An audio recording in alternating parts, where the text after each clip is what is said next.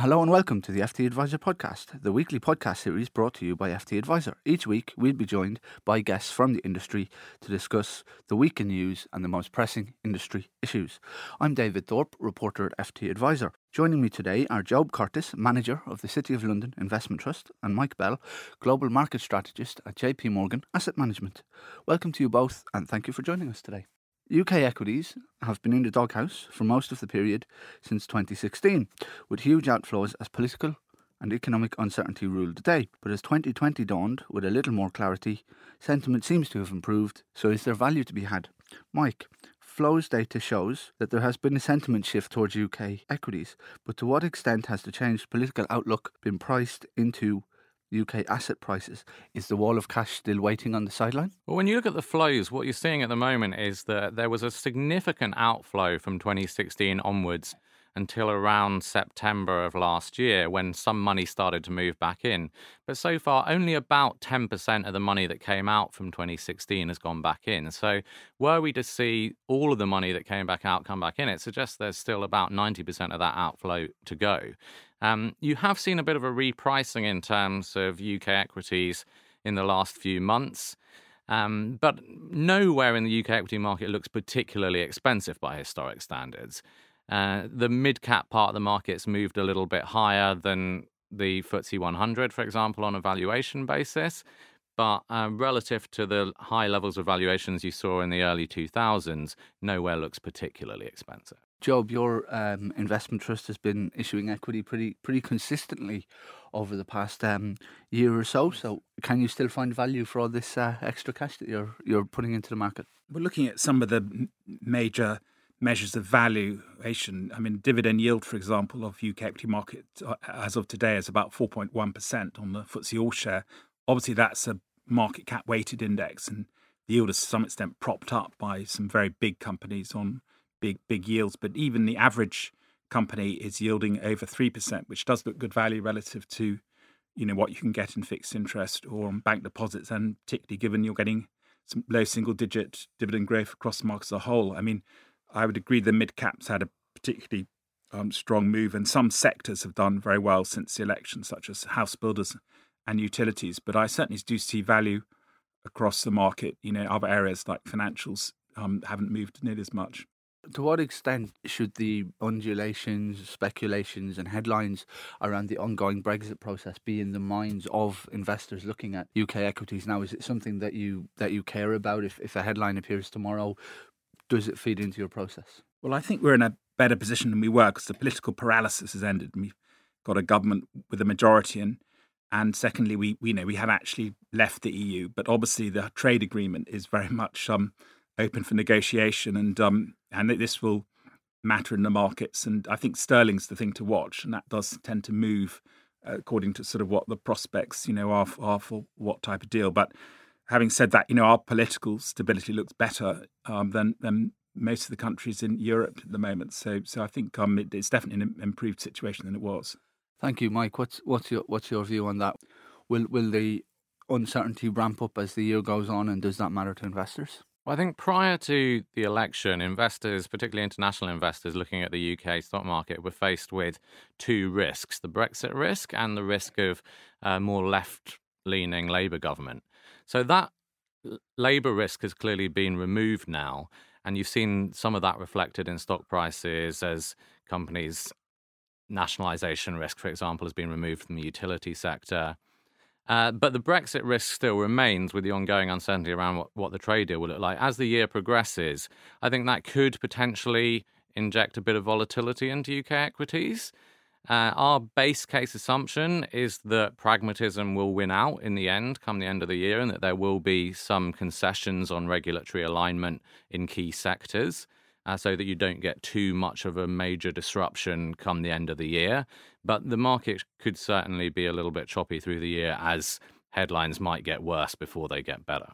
It's it's one of those market adages that a significant proportion of the earnings of the FTSE 100 come from come from overseas, which in many ways makes the, the FTSE 100 inversely correlated with the performance of sterling, which which as Job mentioned could be rocky and could be where we see this volatility come through to what extent are investors in UK equity mandates reliant on, on global economic growth for those overseas earnings? Yeah, if you look at the FTSE 100, about 75% of the revenues come from outside of the UK. So what's going on in the rest of the world matters a lot more uh, than it does for uh, what's going on in the UK economy.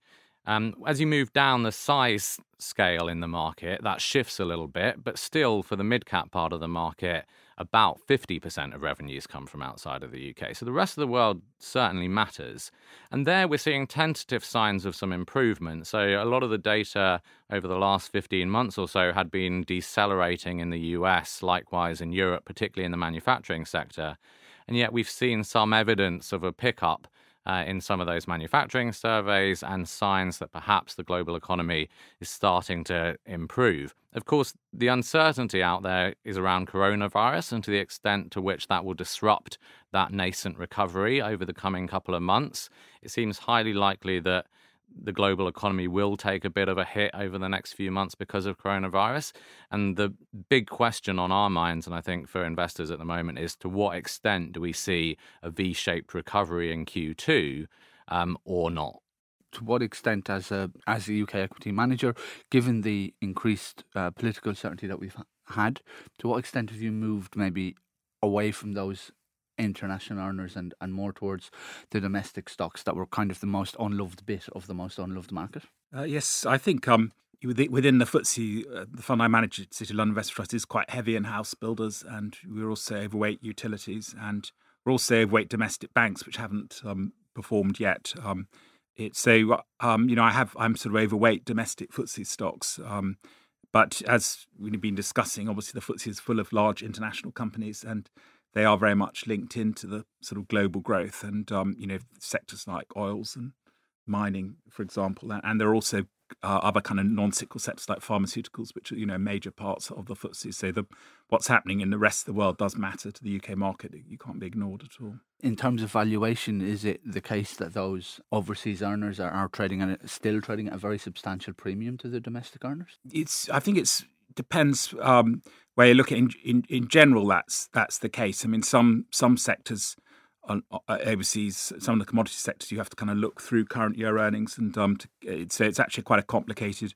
question to, to, to answer. But I think within the market, the mid 250 is standing at a premium relative to small cap, which is quite intriguing, and and the FTSE. So um, I think kind of some of the kind of people managing large cap funds have moved more into to mid cap, and some of the people managing small caps probably an effect of the Woodford um, uh, problems. You know, have kind of tried to get their portfolios being a bit more liquid and sold small cap in favour of mid 250. So I think the mid 250 has benefited uh, and is is kind of on a better value, a higher valuation than than the other parts of the market at the moment.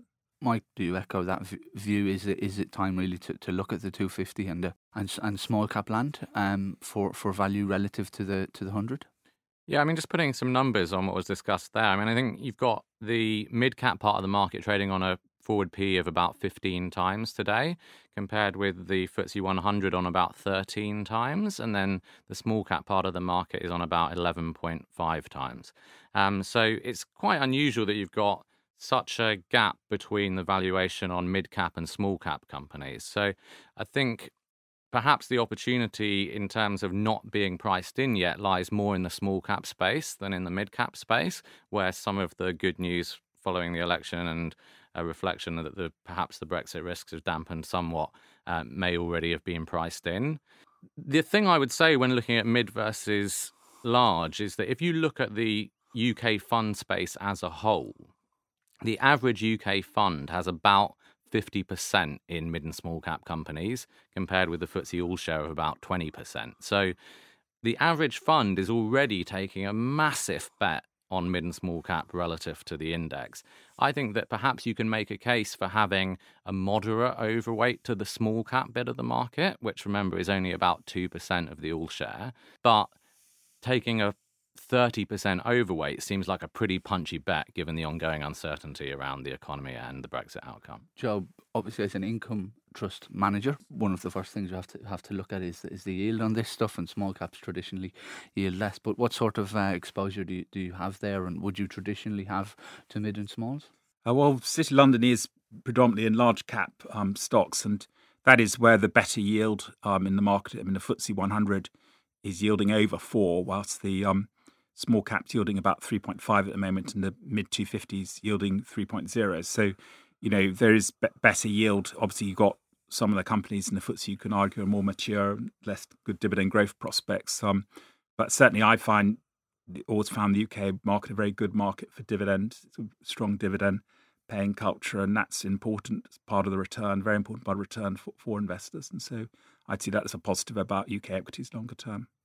Mike, as a representative of a sort of large global firm, do you feel that the the reputation, if you like, of the UK market, which was so out of favour and so unloved as a result of political uncertainty, has it started to turn around internationally? Have have international asset allocators started to look differently at the UK again? or or is it still very much people on the home front piling back in? Yeah, I think speaking to international investors, certainly prior to the election, there was as much concern about the potential for a radical shift to the left in UK politics as there was about the potential Brexit disruption. So I think international investors are looking at the UK now, still unsure about how the Brexit trade negotiations are going to pan out, and therefore still and not looking at it as a clear path of improvement ahead, certainly some uncertainty, but at least having removed one of the political risks in terms of the potential shift to the left that we could have seen uh, under a Labour government. Um, so, with that in mind, I think investors are looking at it again. You clearly have seen some money come back into UK. One of the key reasons for that is the income. When you look across the world, the income yield on uh, the UK market is very favourable compared with any of the other major markets out there. Uh, you've got about a 2% dividend yield in the US compared with about a 4% dividend yield here in the UK. Um, so I think for those income hungry investors, they're certainly having to look again at the UK in this environment. Um, but to really see the money that came out since 2016 come back in in a significant way, I think we need clarity on what the future trade relationship with the EU is going to look like. And that's probably going to take at least until the end of this year. Job, one of the points that's often made about the, the UK market, and the, particularly the FTSE 100, is um, the reliance for for dividends that the FTSE 100 has on a very small number of companies. You know, Shell is a, a huge part of the uh, dividend for the whole market, but there's a small number of those mega caps Yes. I mean, is that something that um, investors should be concerned about, and what, what can they do about it, essentially, or what can you do about it as a as a as an investor? Uh, well, that's true. The, the, we have got some very large companies which are on high yields, but even if you go outside them, the rest of the market, as I was saying earlier, the mid 250, which is the lowest um, yielding strata of the market, still yielding three, which is uh, by comparison, the US market's only yielding two. So I would say across the UK equity market, and and uh, as has just been discussed, the fact we're not having a radical shift to the left is, is very positive for investors, both um, overseas and domestic investors. And the other thing worth mentioning is we have a very open system of corporate control. And when the market was very out of favour over the summer, it was interesting to see a number of takeover bids for UK, mainly mid cap companies, in fact, um, from overseas in- institutions or investors. We own Greene King, the pub group in City London. That was bid for by CK Asset of Hong Kong. And, um, and that just showed uh, and that's the UK system working. We have this open system of corporate control. So if the value emerges, you know, it, it tends to get realised.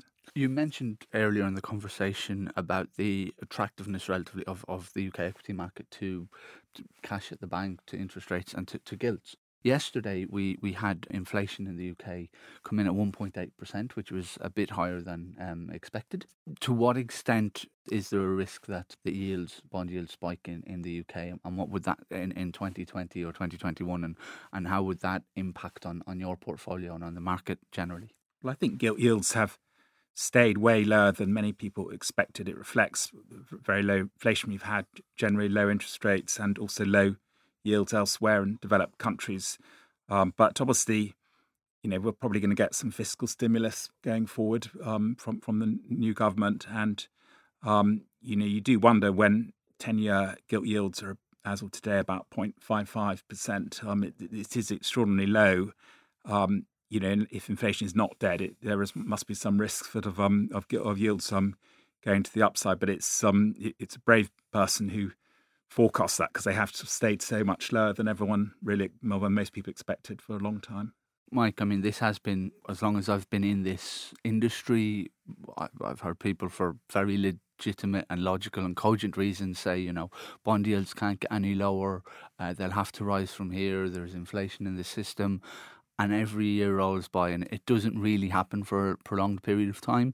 The idea that the UK 10 year, given all of the uncertainty that we've had, given all of the uncertainty we still have, is not 0.55% is it just seems not logical and yet there it is the last time I looked it was not 0.65 so it's it's coming down rather than going up do, do you see any risk to the upside for for gilt yields from here for inflation from here interest rates etc I think not enough to rock the equity market. So it's plausible. We are seeing the UK economic data bounce quite strongly at the moment. A range of business surveys consumer confidence and surveys for estate agents, for example, suggest that the data has bounced quite materially in the last month or so. If the coronavirus risk dampens down a little bit and people become less worried about that, and potentially with some of the changes that are going to come through in terms of immigration, that could start to put some further upward pressure on wage growth, then it's not implausible over the next couple of years that gilt yields could move a little bit higher. But if gilt yields went from around 0.5 to, let's say, 1%, I don't think that's going to rock the equity market. If you saw a very sharp move higher, which I think is unlikely, then equities might not like that. But a, a gradual drift higher, which I think is probably the worst case scenario for gilt yields, is probably not going to pose a major challenge to equities when you're looking at a 4% dividend yield on equities compared with a 0.5% yield on a 10 year gilt. One of the features of the inflation data yesterday was how it seemed to largely have, have risen as a function of supply side considerations rather than demand picking up to an exceptional extent. Is that where the risk is that we get, I don't know, significantly weaker sterling or as you mentioned, the immigration reforms. Is that where the risk is um, to higher inflation on the on the supply side, and not as a function of greater levels of demand in the economy? Yeah, I mean, you've clearly got very low unemployment rates by historic standards. And now these new changes in terms of immigration, which will further constrain the labour supply at a point that's in the economic cycle where it's already quite tight. Um, and you add into there the fact that since 2016, the key feature of the UK economy really has been that business investment has been on hold. So when you look at G7 ex UK business investment, it's continued to move higher, whereas UK business investment has basically been a flat line over that period. And I think, absent more clarity on what the trade relationship with our largest trading partner is going to look like, you're unlikely to see a material bounce in UK business investment, which would help increase the supply side capacity of the economy. So um, I think that is where the inflation risk potentially comes from. But likewise, in an economy where even with fiscal stimulus, you're probably looking at growth of about one to one and a half percent, um, the likelihood of you getting a significant inflation pickup seems pretty low. Job, as a fund manager, you obviously meet meet company management for those that have significant operations in, in the UK or are exposed to the UK economy and consumer, what, what message are they are they coming back with? Uh, well, we're about to sort of see a lot of companies because of the uh, December year end. Companies are you know now coming around to see um, investors after their um, results have been published. Uh, so we haven't seen a huge amount um, since the start of the year, but um, you know I would echo what was said previously that the, the tight labour market must be um, you know, a, a, slight concern for, for some businesses which are very dependent. Um, and it's been something of a puzzle. It's, it's true also in, in other countries where, where we've got fairly full employment, like in America, and there hasn't been more more upward wage pressure. And but maybe with the additional immigration, further immigration controls coming in, that might might cause cause a bit pressure there. Thank you, and thank you both for joining us. Tune in next week for the next edition of the FT Adviser podcast.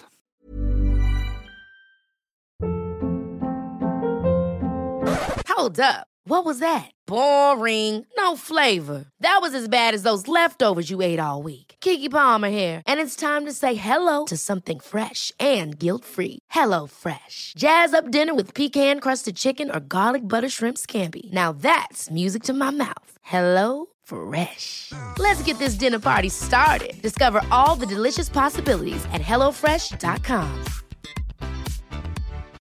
It's the Kia Summer Sticker Sales Event, so give your friends something to look at, like a B&B with an ocean view, an endless field of wildflowers, or a sunset that needs no filter. Make this a summer to share and save with a capable Kia SUV or powerful sedan. See your local Kia dealer or visit kia.com to learn more. Kia, movement that inspires. Call 800 334 Kia for details. Always drive safely. Sale applies to purchase of specially tagged 2024 vehicles only. Quantities are limited. Must take delivery by 7824.